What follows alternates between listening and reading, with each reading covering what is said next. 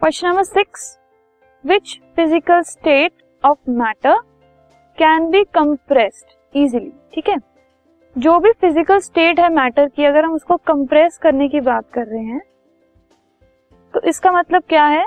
Matter के जो particles हैं, उनके बीच के जो स्पेसेस हैं कंप्रेस करने के बाद वो स्पेसेस थोड़े कम हो जाएँगे।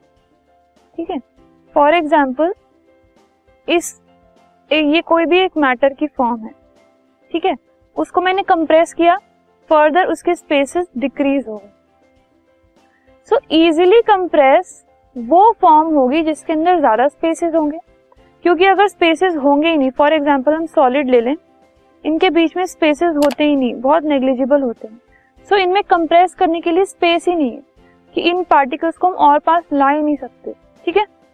तो गैसेस जो होती हैं उनके बीच में मैक्सिमम स्पेसेस होते हैं। जो पार्टिकल्स होते हैं मैक्सिमम स्पेसेस होते हैं। सो मैक्सिमम स्कोप होता है कंप्रेशन का। तो so, इसलिए गैसेस वो स्टेट ऑफ़ मैटर है जिनको हम इजीली कंप्रेस कर सकते हैं। This podcast is brought you by Hubhopper Shiksha Abhiyan अगर आपको ये पॉडकास्ट पसंद आया तो प्लीज़ लाइक शेयर और सब्सक्राइब करें। और वीडियो क्लासेस के लिए शिक्षा अभियान के यूट्यूब चैनल पर जाएँ।